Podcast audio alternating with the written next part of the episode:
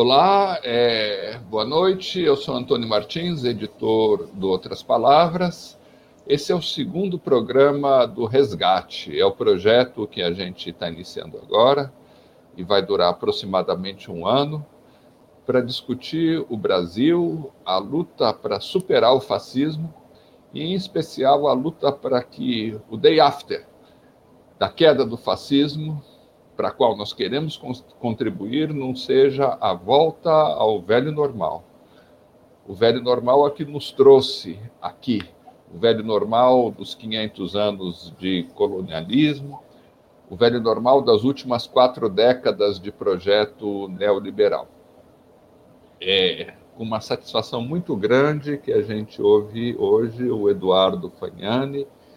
Eduardo Fagnani é economista, da Unicamp, professor da Unicamp, mas ele é articulador de um projeto que é menos conhecido do que deveria, a Plataforma Política Social. A Plataforma Política Social reúne algumas dezenas ou talvez centenas de pesquisadores que estão envolvidos na, na, na reflexão sobre o Brasil, mas que não se limitam a isso, provocados pela plataforma eles procuram intervir na conjuntura brasileira, intervir nos grandes temas.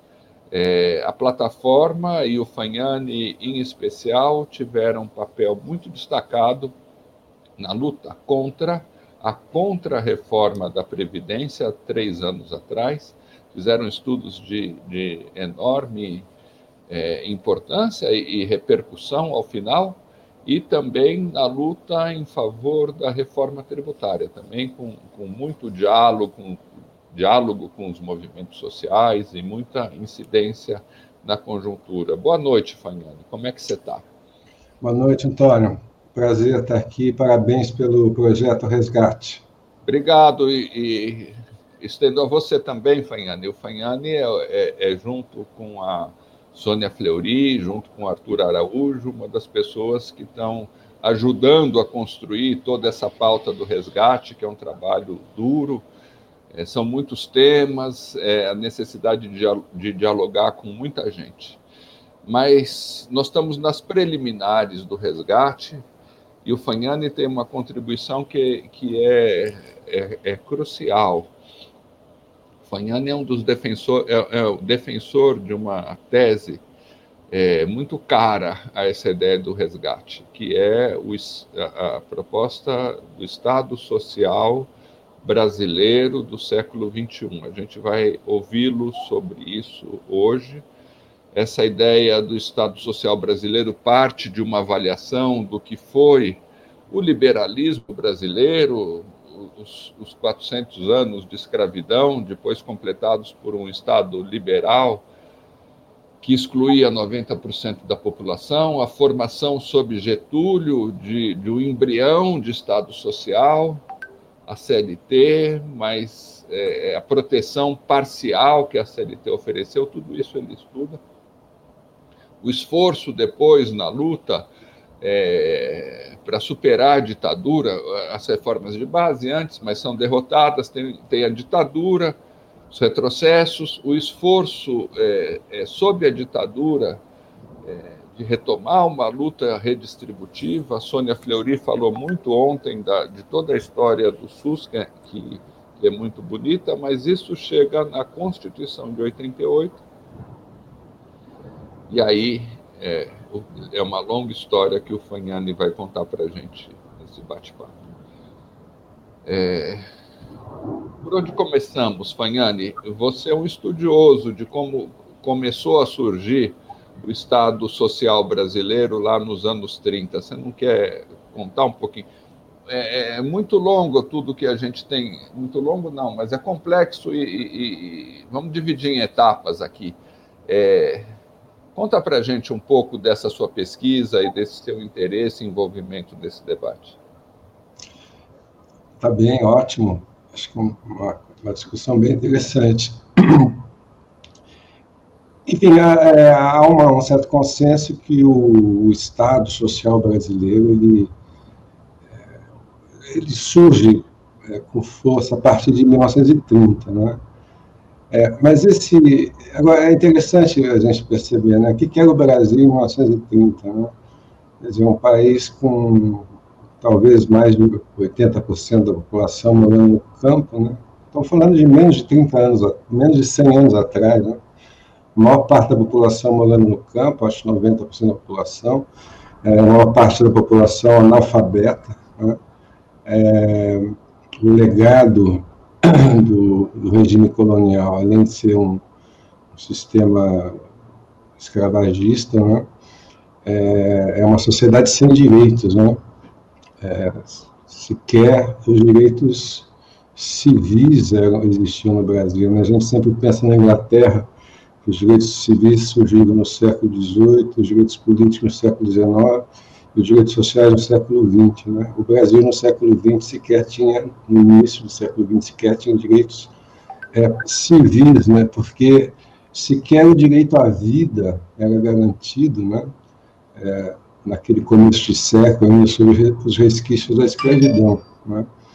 Então, para sintetizar o período, acho que quem melhor sintetiza, viu, Antônio, é o, é o Vanderlei Guilherme é, Vanderlei Guilherme dos Santos, né, falecido recentemente, um grande intelectual brasileiro, né, que ele tem a ideia, é, que, quer dizer, a ideia que os direitos sociais saíram na frente, mas saíram na frente na ditadura, na, no Estado Novo, né, é, mas a ideia básica é, é a ideia de, da cidadania regulada. Isso é uma coisa importante. O que é cidadania regulada? É, o Estado dizia quem era cidadão. E quem era cidadão? E quem era cidadão? Desde logo não eram os rurais, portanto já excluía 80%, 90% da população. E desde logo não eram todos os trabalhadores urbanos. Né? É, só, só um parênteses, é, Fanhane, esse, essa exclusão dos rurais implica um pacto do getulismo com as oligarquias agrárias, não? É, sim, mas, é, a, além disso, você vai ter o que é o início da industrialização, né, quer dizer, a chamada industrialização restringida, que é 30, 55, é, e tem a ver com, com, com, com os movimentos sociais é, do começo do, do, do século XX, né? a, greve de 2017, o papel dos anarquistas, o papel dos, é, do, do, movimento social, sindical que crescia naquele momento. Então, na verdade, você tinha que dar uma resposta a isso. Então, a cidadania regulada é isso, você só inclui as categorias é, profissionais é, é, mais organizadas politicamente. Né? Então, é, exclui toda, todos os rurais e todos os urbanos. Né? É, então, essa ideia da cidadania regulada é isso. Quem tinha direito à, CLT? Quem tinha direito aos institutos de aposentadoria e pensão, que era a previdência da época? Mas quem que tinha direito? Seis categorias profissionais. Né? Os comerciários, os industriários, os, os, uh, os trabalhadores das companhias de transporte, eh, os estivadores, tá certo? É, e, depois, mais tarde, os funcionários públicos. Né? Então, só essas seis categorias profissionais né, é que, eram, que tinham direito à cidadania. Né? Carteira de trabalho, os direitos trabalhistas, enfim, toda, toda essa questão. Né? É, o que é interessante, quer dizer, nesse percurso que você está propondo fazer, é, a ideia da universalidade, né? os direitos sociais são universais para todo mundo, só surge em 1988. Né? É, é, a primeira vez que, por exemplo, o trabalhador rural tem os mesmos direitos do trabalhador urbano e os mesmos e a mesma previdência do trabalhador urbano. Né? Então, mas é um longo percurso. Né? É, o segundo momento é, é a, a, a, ditadura militar, né? tratando aqui de forma bem simplificada, onde você essa ideia da cidadania irregulada se expande um pouco, certo? Mas continua regulada. Você continua excluindo os rurais, né?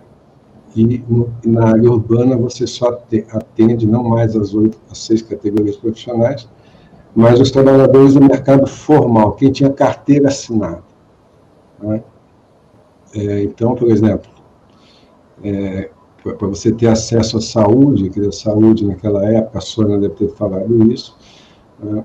o SUS surge como uma crítica e uma alternativa à política de saúde da ditadura, né? o que você tinha era um, é, o, o, Estado praticamente não prestava o serviço, ele é, contratava empresas privadas, hospitais privados, etc. Então, esses, esses hospitais privados, laboratórios, etc., faziam um convênio com no início com o NPS, depois com o INAMP, né?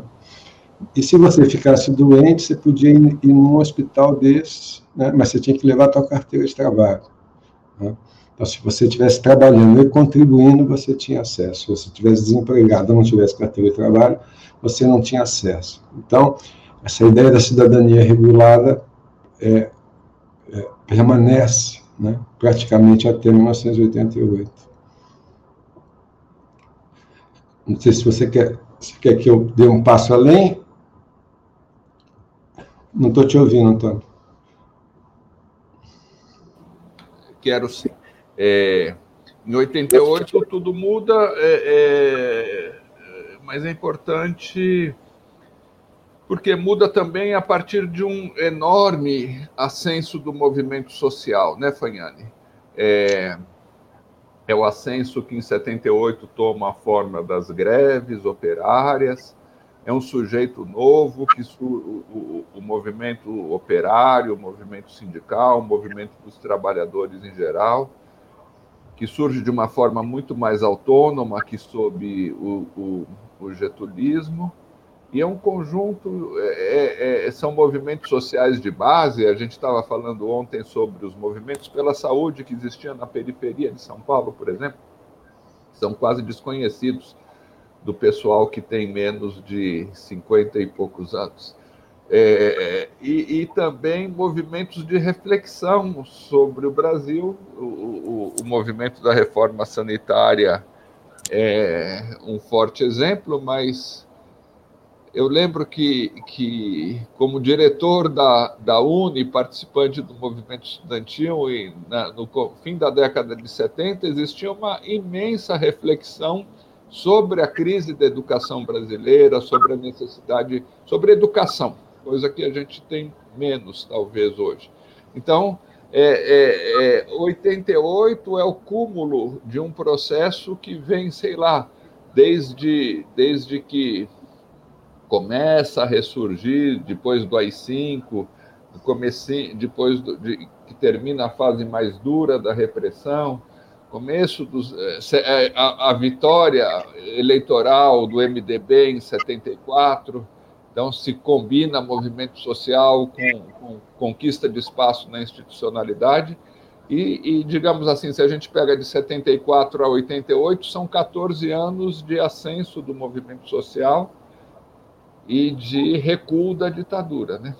E aí chega em 88 e, e, e tem isso que você conta, que é uma coisa é uma tentativa de virada histórica, né? Essa história você conta melhor que ninguém. É, você tem toda a razão, quer dizer, a Constituição de 88 foi forjada durante a ditadura militar, né? É, pelas forças políticas que lutavam pela redemocratização. Né? Você citou aí o papel do MDB, é, quer dizer, essa, essa, essa luta, ela ganhou força quando os brasilianistas é, divulgaram os dados sobre a, a concentração da renda, né? Então se vivia aquela ideia do milagre econômico. É, o Brasil é uma ilha de prosperidade que os militares sempre divulgavam, mas aí os brasilianistas disseram, bom, cresceu, mas concentrou a renda brutalmente, né? Então, esse, essa discussão sobre a, especialmente essa discussão, né, sobre a, a, a distribuição da renda, né? Você tem o um movimento dos é, a revolta dos, dos, do, dos usuários dos, dos, transportes públicos, né? É, incêndios, queima, queima, queima, quebra, quebra de trens, de subúrbios, de ônibus, etc., para má qualidade de serviços, né? isso ainda em 1971, 73, 74. Você vai pipocando coisas desse tipo em plena ditadura, né? Você teve uma, uma epidemia uma, é, da, meningite, né, aqui em São Paulo, que matou milhares de crianças, né?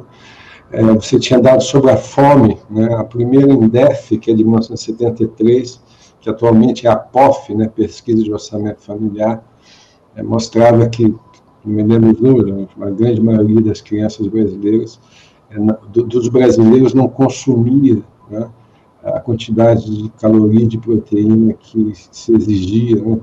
Daí você tem as distorções de peso e idade, né, pessoas com, maior idade, enfim, e que tinham uma estatura pequena, né, menor, né? Enfim, há uma série de, de, de, de, de manifestações que vão ocorrendo. Né? Depois a vitória do MDB em 1974, que foi um alento extraordinário. Né? Então, no bojo desses processos todos, né? é, os diversos movimentos sociais que existiam, né? Como o movimento sanitarista, né, que se conversou ontem com a Sônia, né, que eram críticos à política é, de saúde da ditadura, né, como mais à frente vem o novo sindicalismo, né, com Lula, né, é, mais à frente também vem a reorganização da CONTAG, né, ainda não existia o MST, né, era a CONTAG que, era, que lutava pela reforma agrária, você tem os movimentos da educação, da assistência social, você tem, é, é, no começo dos anos, final dos anos 70, é, estoura a crise do BNH. Né? As pessoas não conseguiam mais pagar as prestações do BNH, então você tem um movimento em torno do BNH. Os municípios se unindo contra é, o Planasa, que era a Política Nacional de Saneamento, é, que é, era extremamente concentradora de poder e de recursos. Né? É, enfim, há uma, uma série de, de, de movimentos sociais que vão surgindo né, a partir de meados dos anos, meados dos anos 70. Né, é, isso depois você vai ter é, o projeto do Gádio de abertura política, então qual era a ideia dele? De, divide a esquerda e, e, e unifica a direita, né? então ele faz anistia, votam todos anistiados, e você tem, acaba com o bipartidarismo, né? então você vai ter, além do MDB, você vai ter o PDT, o PTB, enfim, vários partidos da esquerda, mais à frente o, o PT, mas qual era o objetivo? O objetivo era as eleições para governadores em 82. Né? E quando tem as eleições de governadores, em 82, em estados-chave, chaves, como São Paulo e Rio, por exemplo, ganha, quem que ganha? O Brizola. Né? Fizeram o golpe, é, o golpe 64, acho que o maior inimigo era o Brizola. O Brizola, a primeira eleição que ele volta, ele ganha no Rio de Janeiro. Em São Paulo era o Montoro, que tinha sido ministro do, do Jango, ministro do Trabalho do Jango. Né? Então, é, e aí você vai ter um, um, outro movimento importante, que é, quer dizer, se durante o, o regime, eu acho que a ditadura tem vários momentos, né? um deles é entre 68 e 73, né? onde a partir do AI-5, né, onde você tem a ditadura é, recrudescida né, e o milagre econômico. Né, o Brasil crescia 13% ao ano. É, então, esse é o momento auge da ditadura. Mas o que, o que você tem entre 80 e 84? É uma, uma, uma recessão econômica brutal, né, brutal. O Brasil volta ao FMI, né, e a reorganização da sociedade civil, né, que acaba é, é, fazendo com que é, contribua né, para, o, para o fim, para o esgotamento né, do regime autoritário. Né. Mas eu estou dizendo tudo isso para dizer que as eleições é, dos governadores, a recessão, todos esses movimentos, é, proporcionaram, né, essa, as lutas populares que estavam ocorrendo, proporcionaram um dos maiores movimentos sociais, acho que até então, né, é, da história, que foi um movimento pelas diretas, né? pelas, pelas diretas já. Então, foi um, um movimento extraordinário. De toda forma, no bojo desse processo de reorganização da sociedade civil, dos movimentos sociais, etc., etc., é, os setores progressistas eles fazem um projeto de transformação Né? Esse projeto de transformação tinha três pilares. Né? O primeiro pilar era, era é, é, economia crescer e distribuir renda. Né? O segundo pilar era a redemocratização do país. E o terceiro pilar era um, um, um, modelo, um novo modelo de proteção social. Uhum. O, que, o que unia todo mundo, todas as forças, inclusive as forças mais de centro e mais de direita, era a redemocratização do país, certo? Eu tenho cá para mim que as conquistas sociais de 88, é, vamos dizer assim, eram, foram, foram efeitos colaterais não desejados, sabe? Quer dizer, o que se pretendia realmente era a redemocratização, mas o movimento social é, construiu uma agenda tão poderosa e, e, e, junto com esse movimento pela redemocratização, né, que acabou é, constituindo no Brasil né, um esboço de um estado de bem-estar social, o esboço de um estado de bem-estar social inspirado na experiência europeia do pós-guerra. Fagnani, né? deixa eu te interromper um pouquinho, porque aqui a gente entra é, num tema em que a Sônia Fleury deu ontem uma contribuição polêmica e, e, e importante, porque as novas gerações é, cresceram é, é, é formadas segundo a ideia de que em, a partir de 88 até 2016, quando se dá o golpe, houve uma espécie de pacto, é, o Pacto da Nova República e ela estava lembrando ontem que essa história está mal contada, porque não há propriamente um pacto. Na Constituição há uma resultante, ela, é, é, ela lembra, é, é aprovada a Constituição, e o Sarney, que é o presidente conservador na época, que foi quem convocou a Constituinte, mas ele está é, ligado ao Centrão. O Centrão surge na Constituinte, muita gente não sabe. E, e a aliança entre os neoliberais e a direita surge na Constituinte também. E, e o Sarney diz esse país ficou ingovernável. Então, isso entra aqui na, na, na, na no seu ponto central, porque, é, segundo a Sônia Fleury, queria que você comentasse isso e, e já desenvolvesse é, em relação ao Estado Social. É, a Constituinte aprova o capítulo 2 da Constituição, que é totalmente ligado aos direitos sociais, e você desenvolve isso também já em outras conversas, já falou, mas desenvolve uma ordem econômica neoliberal e não oferece para o Estado bases é, é, seguras de sustentar as políticas públicas necessárias para garantir aqueles direitos sociais. Ou seja, a hipótese da, da Sônia, que eu queria que você comentasse, é assim, é que essa ideia, é, essa ideia, essa palavra pacto, sugere que as forças populares que desembocaram na Constituinte e as forças liberais que, é, que, que, que, começam a ter influência maior também a partir mais ou menos desse período, é o período em que o Roberto Campos é, tem enorme destaque no debate político nacional, é como se elas tivessem feito um acordo. E o que a Sônia está é, tá, tá levantando é que essa história está mal contada porque não há um acordo. Há uma divergência, há uma Constituição que tem que ser escrita e que tem elementos é, das duas tendências, mas a Constituição não abre um período de acordo, ela abre um período de dissenso que vai criar todas as turbulências e instabilidades do Brasil que vão desembocar em, em 2006. Mas ela diz: essa história não está terminada, os, os, dados ainda estão rolando. O que, que você acha disso? Olha, eu, eu concordo, assim, mas eu, eu tenho uma, a minha visão é a seguinte: é, nós primeiro deixa eu falar desse pacto aí, não é? A ideia toda é a seguinte: é, a, os movimentos sociais. Bom, primeiro eu queria dizer o seguinte: é importante a gente estar falando isso para as novas gerações, né? porque nós, nós estamos falando de um contexto de ditadura, né? e como o movimento social se reorganizou, se reorganizou né? e fez a redemocratização né? e, e, e, e escreveu a Constituição. Então, é um pouco um alento né? Para o momento que a gente vive hoje. Né? Uhum. Nós não vivemos uma ditadura, mas vivemos uma fase de destruição desses direitos, né? da importância do projeto Resgate, Né? O que cabe a nós agora é, é, é, é apontar é, caminhos para a reconstrução né, do que está sendo destruído. Né? Então, eu queria fazer primeiro esse parênteses.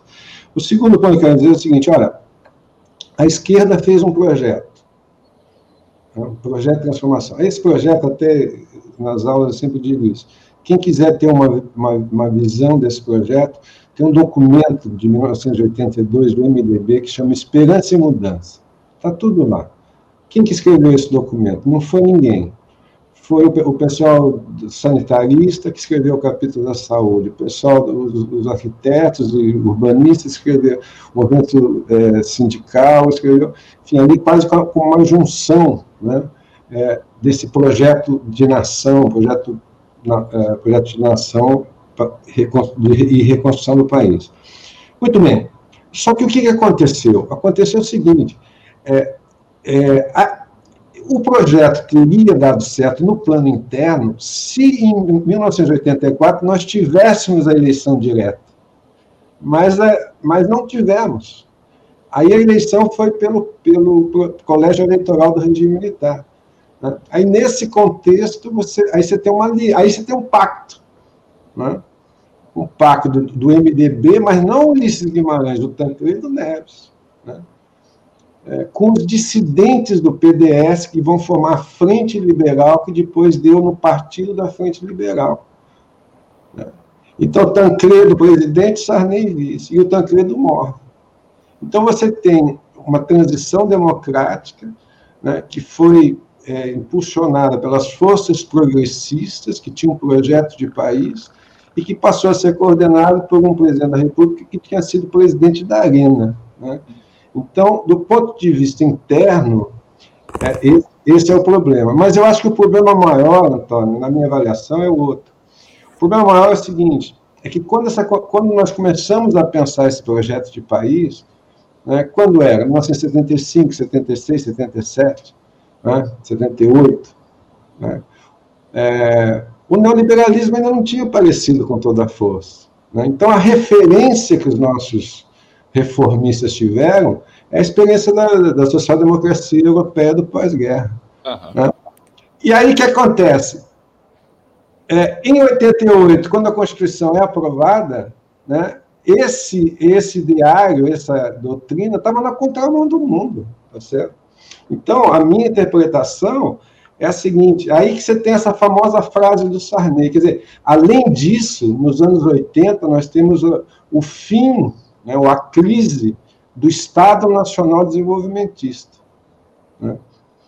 E, e, e o Brasil... a ditadura das finanças. Né? Ele sucumbe porque ele é sufocado pela dívida externa na época.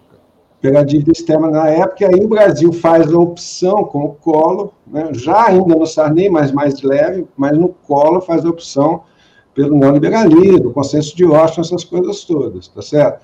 Então, vejam, a gente faz uma agenda é, ainda, na, ainda na vigência, enfim, do Pacto da Social-Democracia Europeia, etc.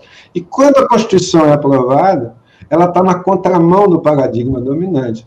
Então, é aí, é mais ou menos nessa época que o Sarney diz essa frase. Essa frase, na verdade, ele falou é, em julho de 1988. Era a última etapa do projeto processo constituinte. E ele vai para televisão, cadeia nacional de televisão, eu assisti na minha casa, sentado no sofá, é, dizendo o seguinte: senhores constituintes, os senhores têm a última chance de mudar essa Constituição, porque se os senhores aprovarem esses direitos sociais que estão na Constituição, este país será ingovernável. Essa era a senha. Eu quero fazer um, eu quero fazer uma, um paralelo com o que está acontecendo hoje. O que está acontecendo hoje é, é esse mesmo mote que o Sarney disse em julho de 1988. Uhum. O que você tem a partir de 1988, 89, o que, que é? é? Uma tentativa de acabar, acabar antes de implantar, né, de desfigurar né, a Constituição de 88. Então, o, que eu digo, o que eu tenho trabalhado nessa ideia é o seguinte: desde 1988, 89, até hoje, né, a elite brasileira, que é extremamente retrógrada, que não aceita sequer é, é, conquistas mínimas, mínimas da social-democracia. Social-democracia é uma forma de humanizar o capitalismo.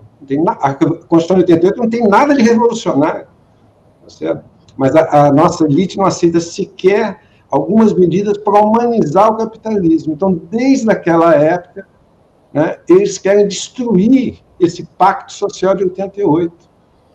Desde aquela época, tá certo?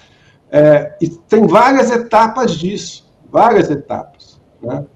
E o que eu vejo que está acontecendo hoje né, é que, a partir do golpe parlamentar de 2016, né, e, e, a mudança na correlação de forças, né, é, é, é, as elites é, ganharam, ganharam é, força, ganharam é, peso político para concluir um projeto que eles tentam implantar desde 1988. Quando você vê em 2016, aliás, 2015, antes do impeachment, né, quando o Temer lança o programa de governo dele em setembro de 2015, a Dilma caiu em maio de 2016, chamado Ponte para o Futuro. O que, que é Ponte para o Futuro é, do ponto de vista é, do que nós estamos analisando aqui? É uma reedição da, da tese do Sarney. Né? Que, é, que a ideia toda é, bom, a ideia é implantar no Brasil um, um, um ultraliberalismo, né? que eu não acho que a Constituição fez isso, que na área econômica, esse é, ultraliberalismo foi feito nos anos 90. Todas as reformas, é, todas as reformas é, presentes no consenso de Washington na área econômica foram implantadas nos anos 90, tá certo? Abertura financeira, abertura comercial, privatização, concessão, tripé macroeconômico, meta de superávit primário, câmbio flutuante, etc, etc, etc, etc. Banco Central Independente, que só agora se tornou de fato, mas estava lá. Então, na área econômica, conseguiu fazer tudo. Na área Deixa eu te interromper um pouquinho, porque isso que você está falando é de, de de enorme importância, porque é, isso mostra, e, e, a gente se lembra, e, e é preciso retomar essa história, que esse discurso que justificou, entre aspas, a contra-reforma da Previdência, era um discurso já então, em 2018, velho de 30 anos. Porque isso que eles diziam, eles diziam que desse jeito não vem investimento, Desse jeito, o, o, o Roberto mole. Tudo conversa mole. Que era lanterna na popa. Ele falava que o Brasil estava voltado para trás. E em 30 anos, eles desenvolvem um discurso que nunca dá resultado e ele é sempre renovado. É, é, é, o discurso da cenoura na frente do burro. É o discurso que diz assim: não, você tem que abrir mão de mais direitos, você tem que fazer mais concessões, você tem que oferecer mais regalias para quem já tem privilégios, porque desse jeito o Brasil vai se desenvolver. E desde 2018, o Brasil está tá numa situação. Desde 1988, 89, quando Collor assume, é, o Brasil vive talvez desde o início do século passado o período de maior estagnação econômica. É, Agora, eu, eu, eu te pediria, é, é só porque. É, duas coisas. Uma, eu acho que isso reforça um pouco a hipótese da Sônia, é, segundo a qual não houve, na verdade, pacto. Tem um pacto na hora de assinar a Constituição.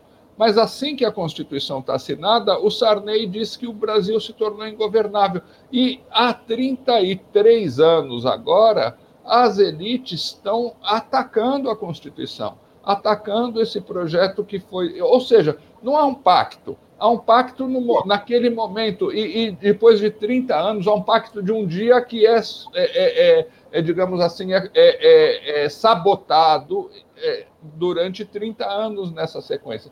Mas eu te pediria um pouquinho de, de, de, de esforço Eu acho que, que isso aqui está se transformando numa verdadeira aula sua.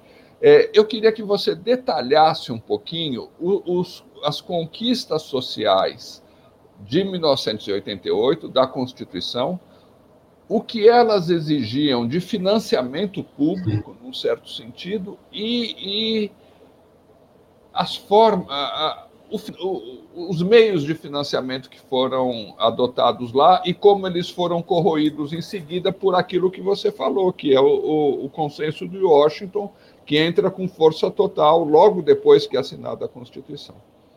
Deixa, eu, eu vou te responder isso, mas deixa eu fazer só uma observação. É, é assim, teve um pacto político para a transição democrática, transição pra, da ditadura para um regime democrático. Teve esse pacto, tá, o pacto foi selado, claro. tá certo? MDB, Tancredo, é, Sarney, Frente Liberal. Esse é o pacto. Né? Mas é, é, os embates em torno dos direitos sociais ocorrem na, na, na, Assembleia Nacional Constituinte. Você mesmo disse, em 1987 surgiu o Centrão. Em 1987, o que, que o Centrão queria fazer? Ele queria, ele queria mudar as regras da Constituição no meio de 87, tá certo? Então, é, é, então a, a, é, é, por isso que eu digo que tinha um pacto pela redemocratização com, de, com determinados setores, depois teve que se associar, que se associar aos, aos interesses com a base política da ditadura, tá certo? Para quê? Para redemocratizar o país. Por aí você já vê que a coisa é complicada, tá certo? Agora, é, é, além disso, você vai ter essa mudança. A, a, os setores progressistas pensaram num projeto, inspirado naquele momento, mas no momento seguinte, quando você, quando você assina a Constituição, ele está na contramão do mundo.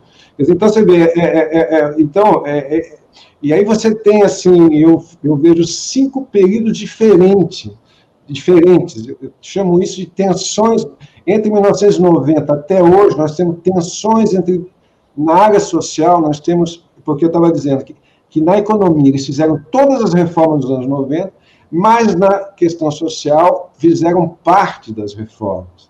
Né? Por quê? Porque o movimento social conseguiu, pelo menos até 2016, resistir bravamente, tá certo? Então, veja, é, então, é, mas, então na, na, na área social, não. Na área social, entre 1990 até hoje, você tem tensões entre, entre paradigmas, entre o paradigma do Estado de bem-estar social e o paradigma do Estado mínimo. Né?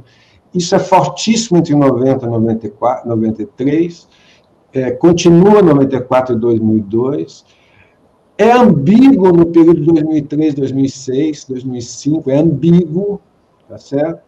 Que é o é primeiro é... governo Lula, né? Só para situar, assim. Exatamente. Depois você tem uma fase de, de destensionamento entre 2006 e 2007 até 2013, tá certo?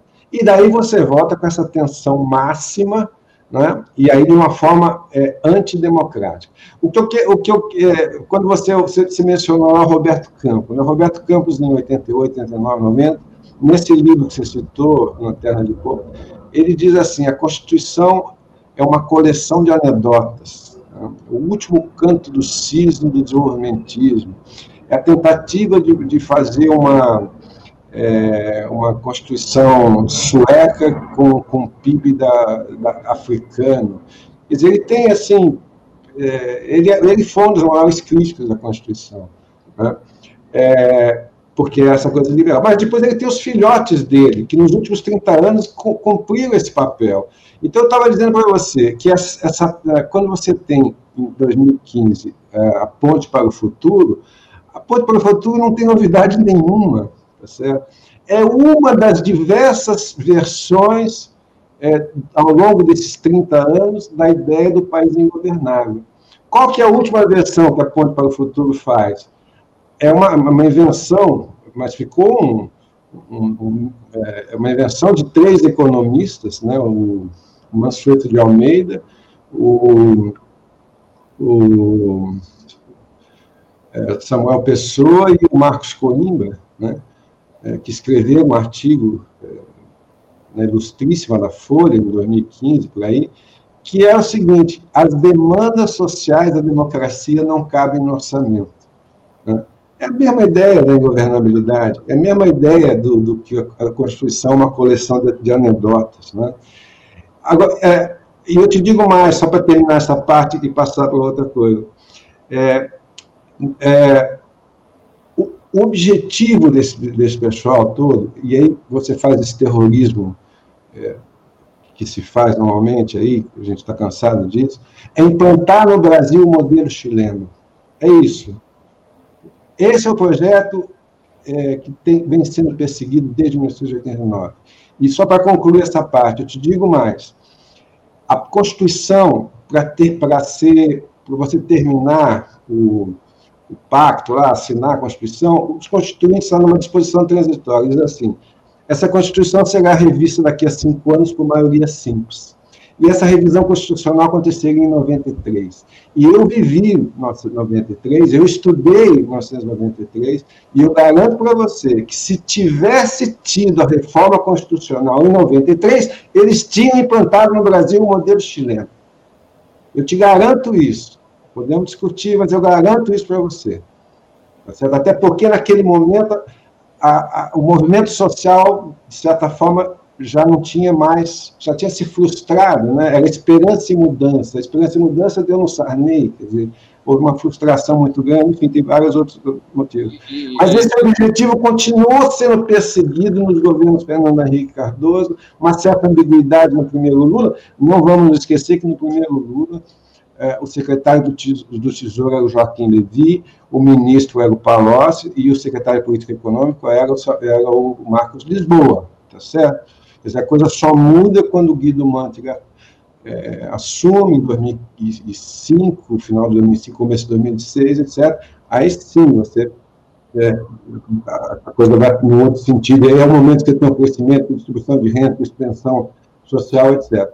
E depois você tem essa fase que, de novo, Sarney e depois Bolsonaro, que não tem nenhuma novidade, é implantar o modelo chileno. Aliás, o Guedes, ele estudou na escola de Chicago, na época em que o Milton Friedman estava ajudando o Pinochet a implantar esse modelo chileno, né, para que fosse um paradigma para os países subdesenvolvidos. Talvez até, eu não sei, talvez o Guedes tenha participado disso, ele era jovem, deve ter ido lá para o Chile.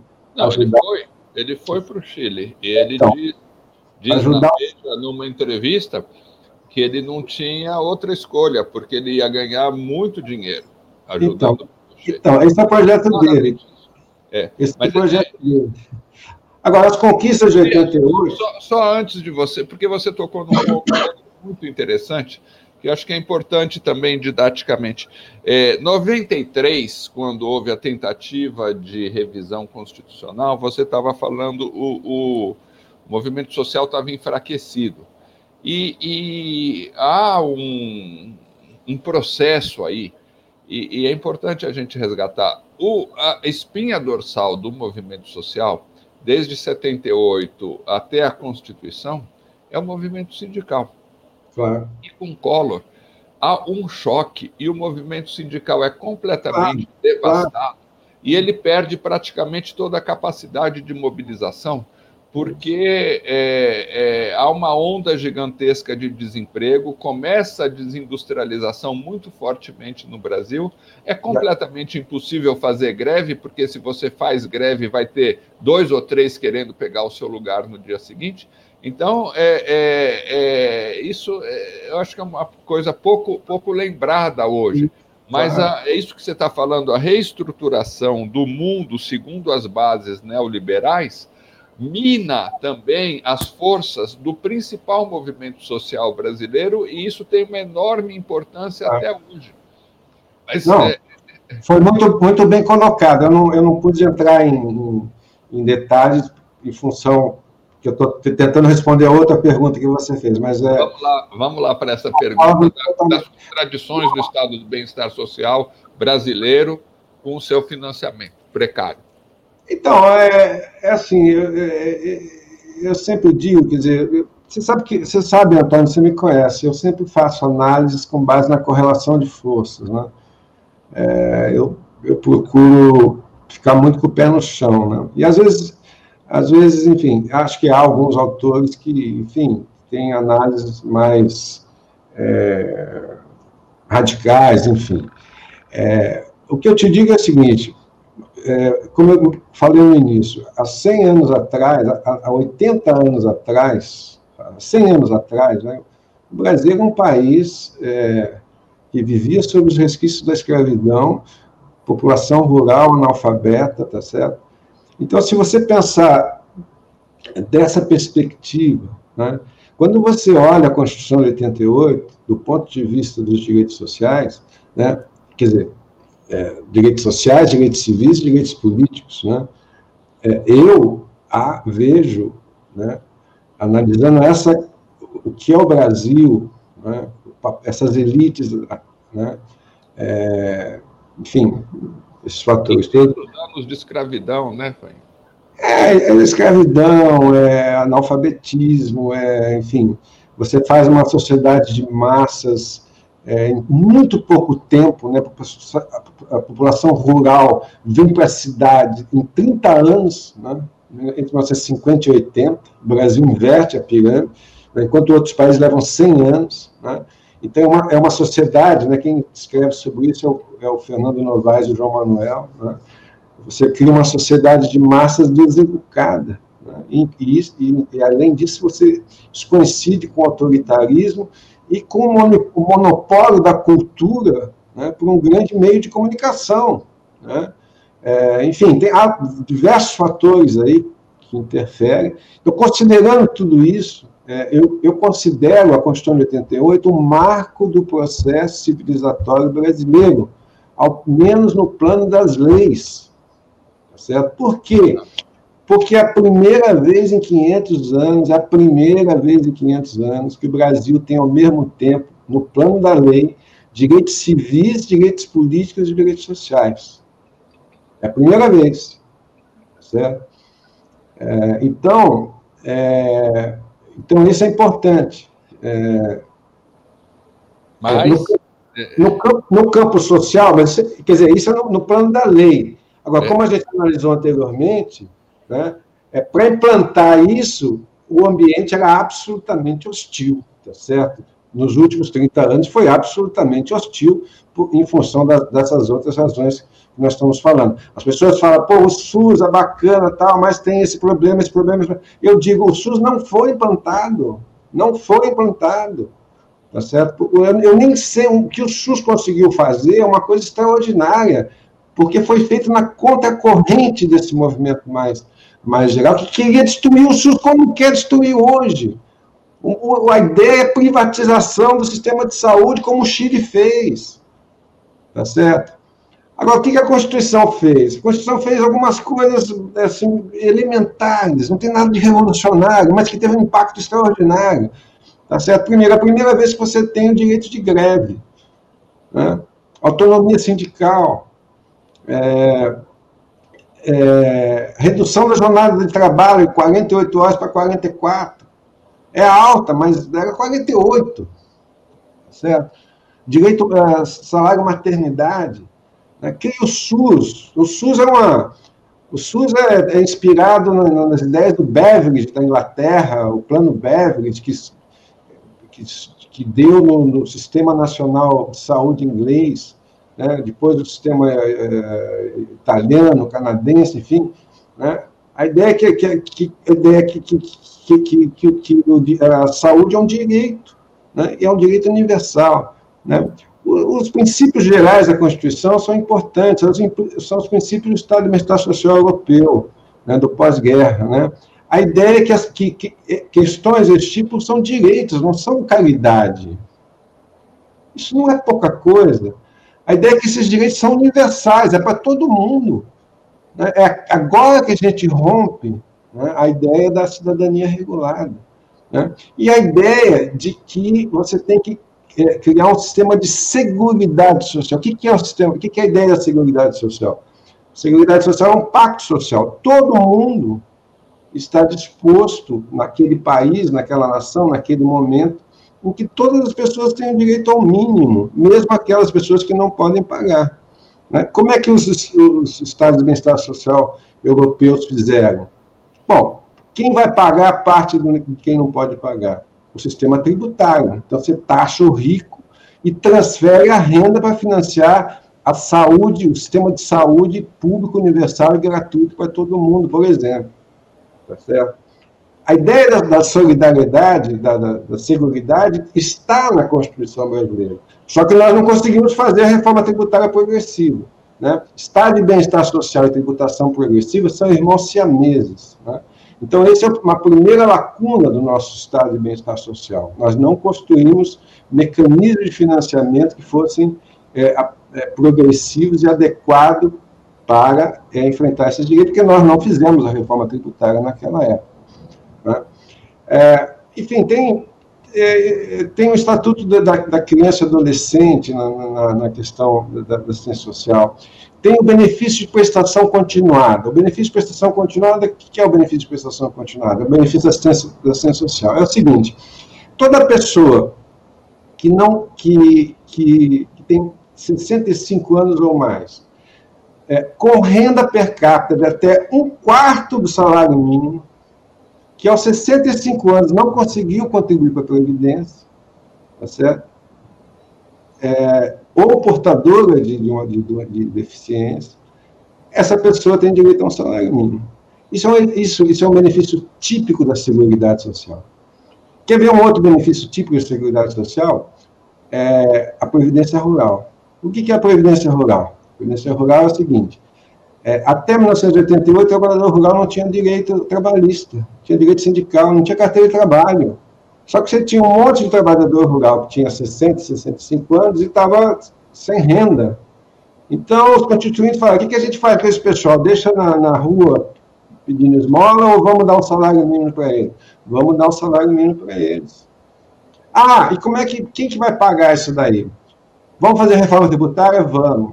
Ah, mas não, não deu para fazer reforma tributária. Então vamos fazer assim: vamos criar duas contribuições sociais para financiar o benefício de prestação continuada, Previdência Rural e o SUS, que o SUS é outro benefício típico da Seguridade Social.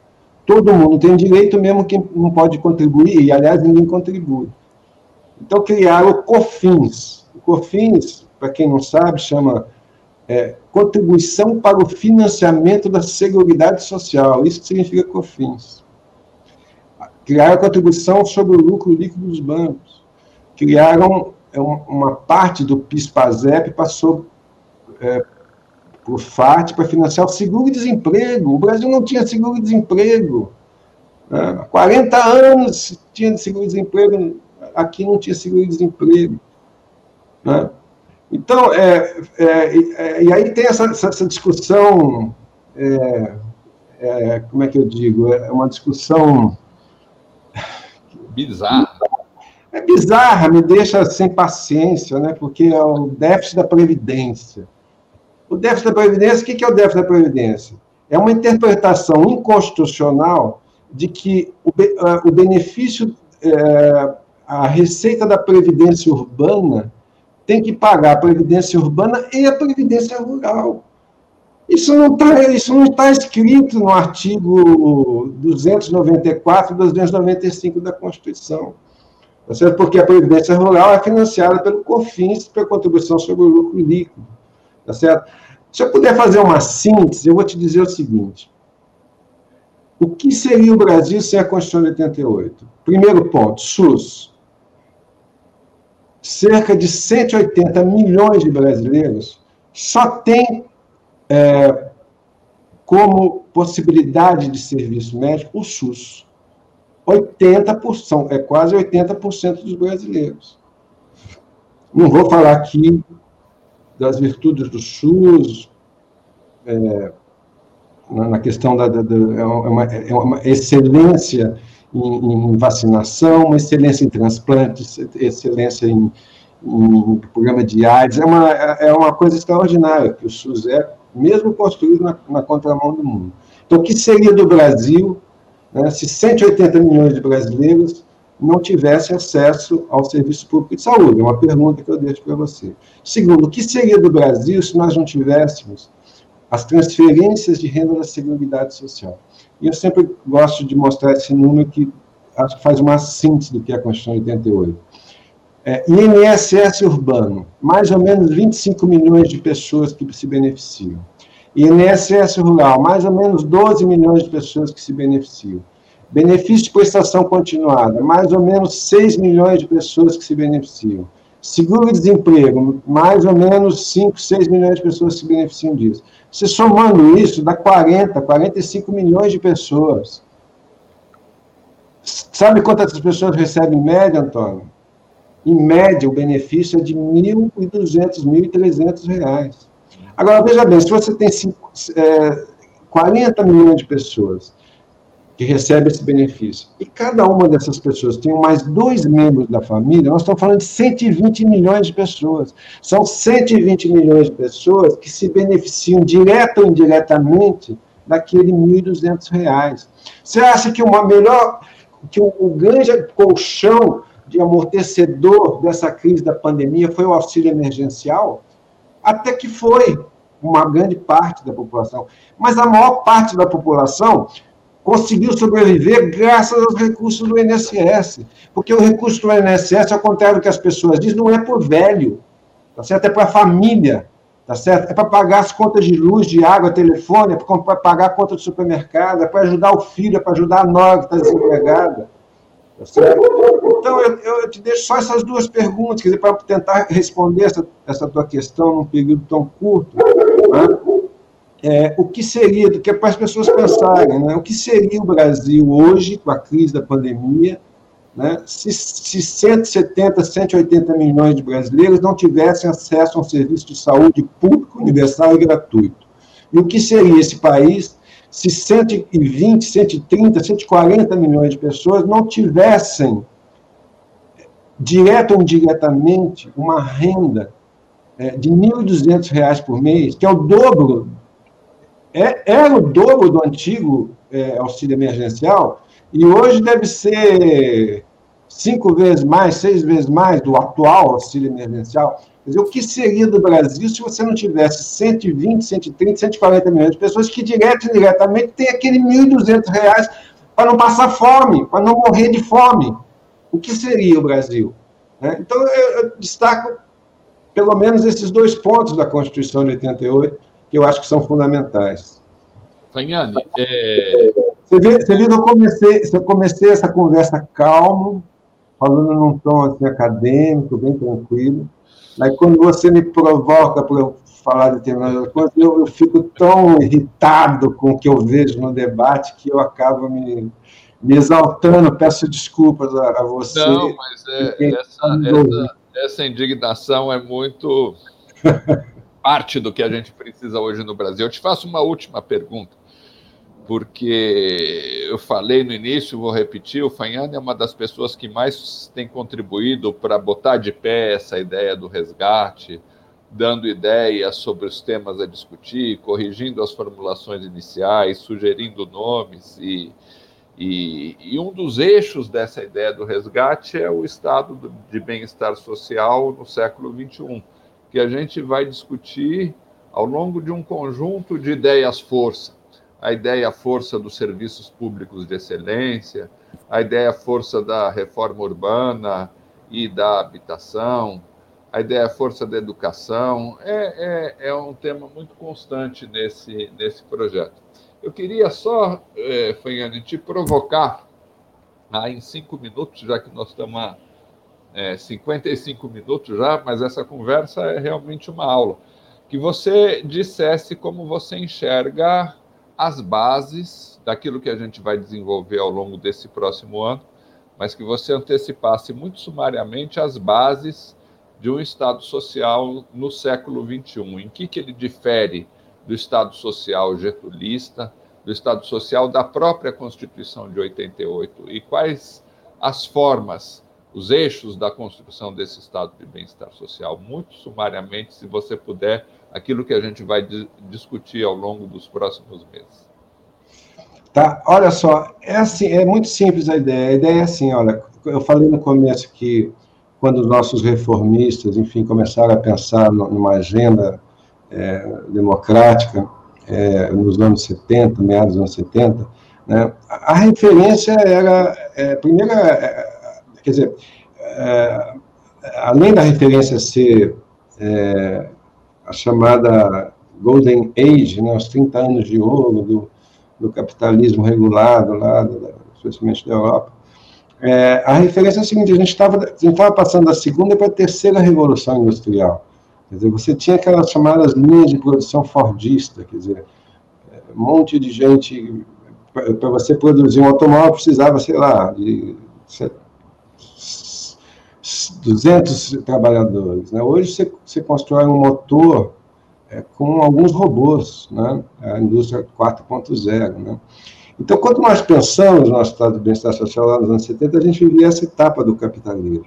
Então, qual é a consequência? A consequência, a primeira consequência é a seguinte, que a Constituição de 88 ela protege é, é, essencialmente é, é o trabalhador do mercado formal, né? porque se acreditava é, no papel dos sindicatos, no crescimento dos sindicatos, no crescimento do emprego, no crescimento do emprego formal, com carteira assinada, etc. É, é, esse é um pouco, tá, bom, a gente estava olhando pelo retrovisor, não sabia o que ia acontecer pela frente. Então, por exemplo, quem tem direito a seguro-desemprego é o trabalhador com, com carteira assinada. Né? É, a Previdência, quem tem direito à Previdência? Em tese, todo mundo, mas na prática só consegue ter, ter acesso à Previdência quem contribui durante 15, 20, 30 anos. E se você não tiver no mercado de trabalho formal, é, você é descontado na fonte, tá certo? Se você tiver como no trabalho informal, você não paga a previdência, aí provavelmente você não vai ter o benefício no futuro. Né? Então, é, o que, que aconteceu de lá para cá? Uma transformação brutal. Né? Terceira revolução industrial, quarta revolução industrial, né? automação, indústria 4.0, é, é, globalização, é, as cadeias produtivas é, mudam espacialmente, né? é, é, processos enormes de flexibilização do mercado de trabalho. Essa era a agenda do neoliberalismo, a agenda hegemônica do neoliberalismo, que surge já a partir dos anos, final dos, dos anos 70, né, no mundo, né, flexibiliza, quer dizer, é, facilita a forma de contratar e demitir. Né? Eu demito com facilidade, contrato com, com facilidade. Redução de direitos trabalhistas. As empresas dizem assim: eu só vou para o país que não tem direito trabalhista. Tá certo? Então você tem toda essa mudança. Né? É, e é, aqui no Brasil você teve essa reforma trabalhista né, que, que, que, que o Temer fez. Né, que, que retorna os, os direitos trabalhistas e sindicais, porque aí sim se destrói os sindicatos, né, tanto pela via do financiamento, como pela ideia, a, não participação deles, na, na, a, ideia da, a ideia que o negociado vale mais que o legislado, ou seja, o que você negocia na hora vale mais que a Constituição. Né? Então, essa mudança toda no mercado de trabalho foi brutal. Né? E agora, com a pandemia, isso. É, pós-reforma trabalhista, nós já tínhamos uma situação no mercado de trabalho né, onde uma parcela enorme estava desempregada, uma parcela grande era desalentada, e, e a, a grande parte, é, cerca de 40 milhões de pessoas, estavam no trabalho informal. Né? Então, já, você já tinha um, um, uma parcela enorme da população desprotegida. Com a pandemia, esse, esse, esse quadro se agrava muito, quer dizer, não preciso dizer aqui, quer dizer, vocês devem saber disso, mas com a pandemia você teve uma queda de quase 8 milhões de empregos. É, seja, é, a, população em, a população em idade ativa caiu 8 milhões. Significa o seguinte: o que é a população em idade ativa? Quem tem de 14 a 65 anos. Teve uma queda de 8 milhões. Hoje no Brasil, você tem, é, na população em idade ativa, tem menos pessoas trabalhando do que trabalhando, tá certo? É, e, e, os empregos que foram perdidos, em geral, são. Tem os dados aí que foram fechadas mais de 900 mil empresas, em geral, pequenas empresas. Essas pequenas empresas são as que mais empregam. E uma pequena empresa, quando quebra, dificilmente ela vai voltar. Provavelmente nesses setores você vai ter uma, uma super concentração de capital, setor de serviço, comércio, né? É, empresas grandes que contratam menos e usam mais tecnologia. Então, nós temos uma situação no Brasil, para agora e para o futuro, né, da falta de, falta, de, falta de emprego e falta de renda, tá certo? Então, nós temos que reforçar o nosso Estado Social para proteger essas pessoas, através de um programa de renda básica que seja permanente, né? que, do meu ponto de vista, tem que ser um, um as bases disso já estão colocadas pela assistência social brasileira. A assistência social brasileira tem mais de 40 anos de, de, evolução, de, de, de evolução.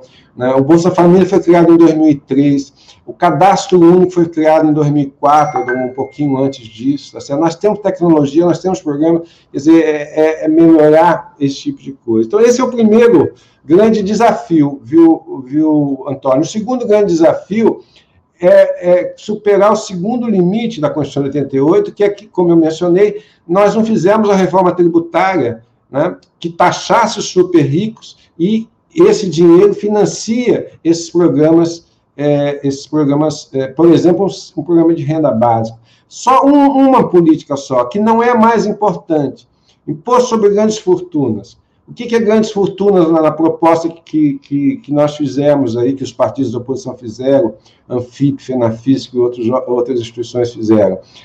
Quem tem, quem tem renda, é, quem tem patrimônio de mais de 10 milhões. Então, quem tem patrimônio de mais de 10 milhões, por exemplo, você tem até 10 milhões não paga nada. Se tiver 12, paga meio por cento sobre esses 2 milhões.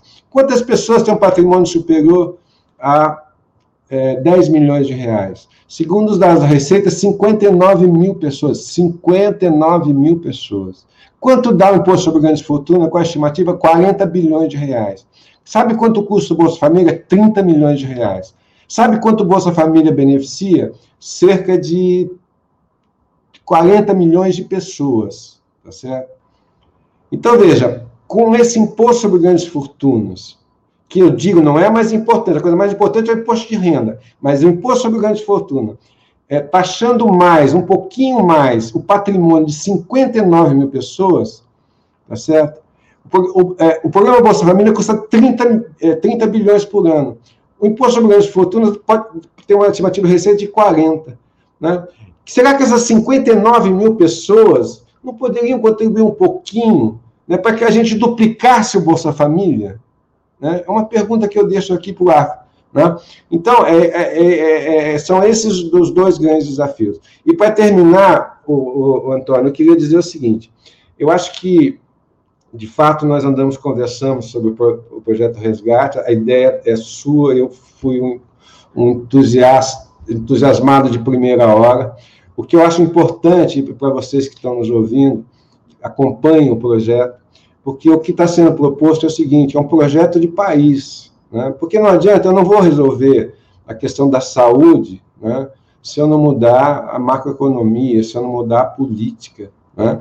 Quer dizer, embora a gente, é, o Antônio vá tratar dessas questões de um modo é, setorial, porque pedagógico para tratar, é, no fundo o que está tá sendo pensando é um projeto de transformação. Quer dizer, eu não vou, eu não vou conseguir enfrentar a questão da desigualdade, a questão da fome, né? a questão da pobreza que está aumentando, a desigualdade está aumentando, a fome, 116 milhões de brasileiros têm, passam algum tipo de, de, de, de carência alimentar, 20 milhões têm fome, Tá certo? Eu não vou resolver o problema da saúde, não vou resolver o problema da educação se eu não mudar o sistema político. É impossível um sistema político que não represente a sociedade, mas, mas represente o interesse de algumas corporações. Né? Eu não vou mudar se eu não mudar a matriz macroeconômica, se eu não acabar com todos os. os é, se eu não, não rever, enfim, é, todas as amarras fiscais. No Brasil, nós temos várias amarras fiscais, lei de responsabilidade fiscal, teto do gasto, é, é, regra de ouro, meta de superávit fiscal, meta de inflação, meta disso, meta daquilo. É, é quase que você, você criminaliza uma política fiscal é, anticíclica, como você deveria fazer agora. Né? É, é, é essa questão, nós temos que superar a austeridade econômica olhar os, a, a, a, o exemplo do, dos países capitalistas, países capitalistas, não são nenhum, nenhum bolivariano, feito por governos liberais, como o Biden, por exemplo. Né? O que é o plano Biden? É, é Estado na veia, é gasto fiscal na veia, é aumento da dívida na veia, é aumento da tributação progressiva na veia. Tá certo?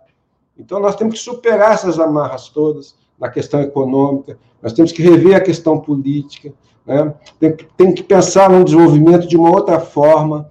Né? A ideia é uma ideia que, que a Mariana Mazzucato é uma especialista muito, muito competente na ideia de missões. Né?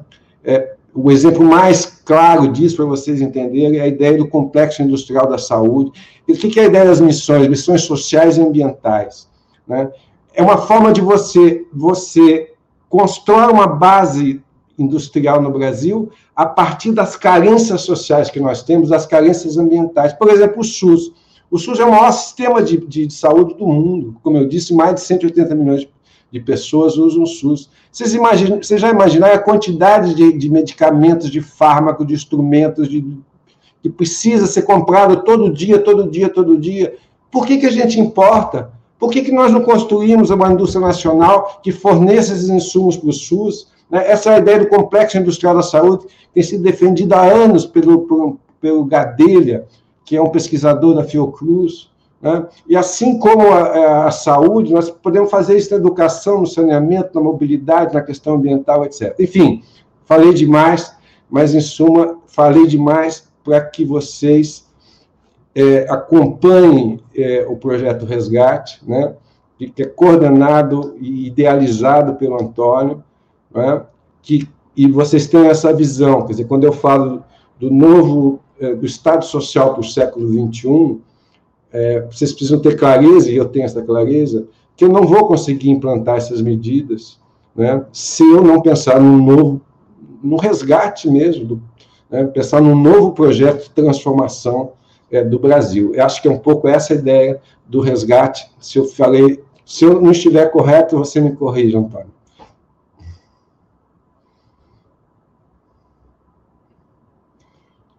Não estou te ouvindo.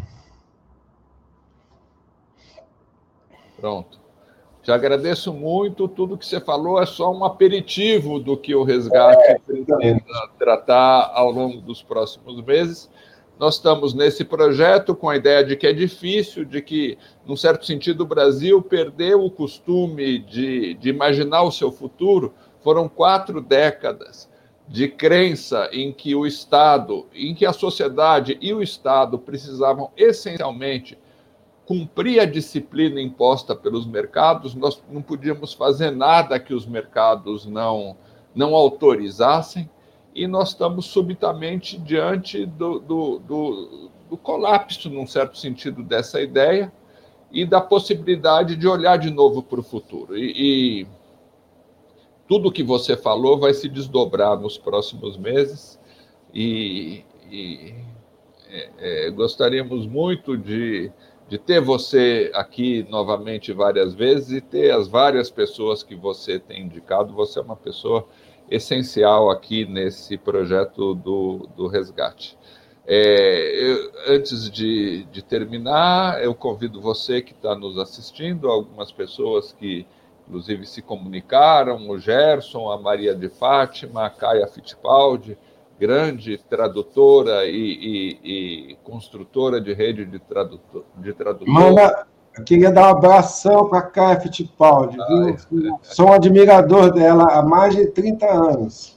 Isso, a Elizabeth, o Arthur, mas é, contar para vocês que amanhã estamos marcando sempre esse horário, às 20 horas, estaremos aqui com o Arthur Araújo, discutindo a conjuntura, os novos sinais de enfraquecimento do Bolsonaro, sinais, inclusive, de que setores neoliberais estão jogando pela queda dele, que, que isso representa, inclusive, para a construção de um novo projeto de país. E, na sexta-feira, o Tiaraju da Almeida, que introduz um, um, tema essencial aqui, é o sujeito, e, como ele diz, a sujeita periférica, como que isso obriga, o, a emergência desse sujeito periférico obriga a repensar as nossas narrativas, os nossos discursos, as nossas formas de intervir na política.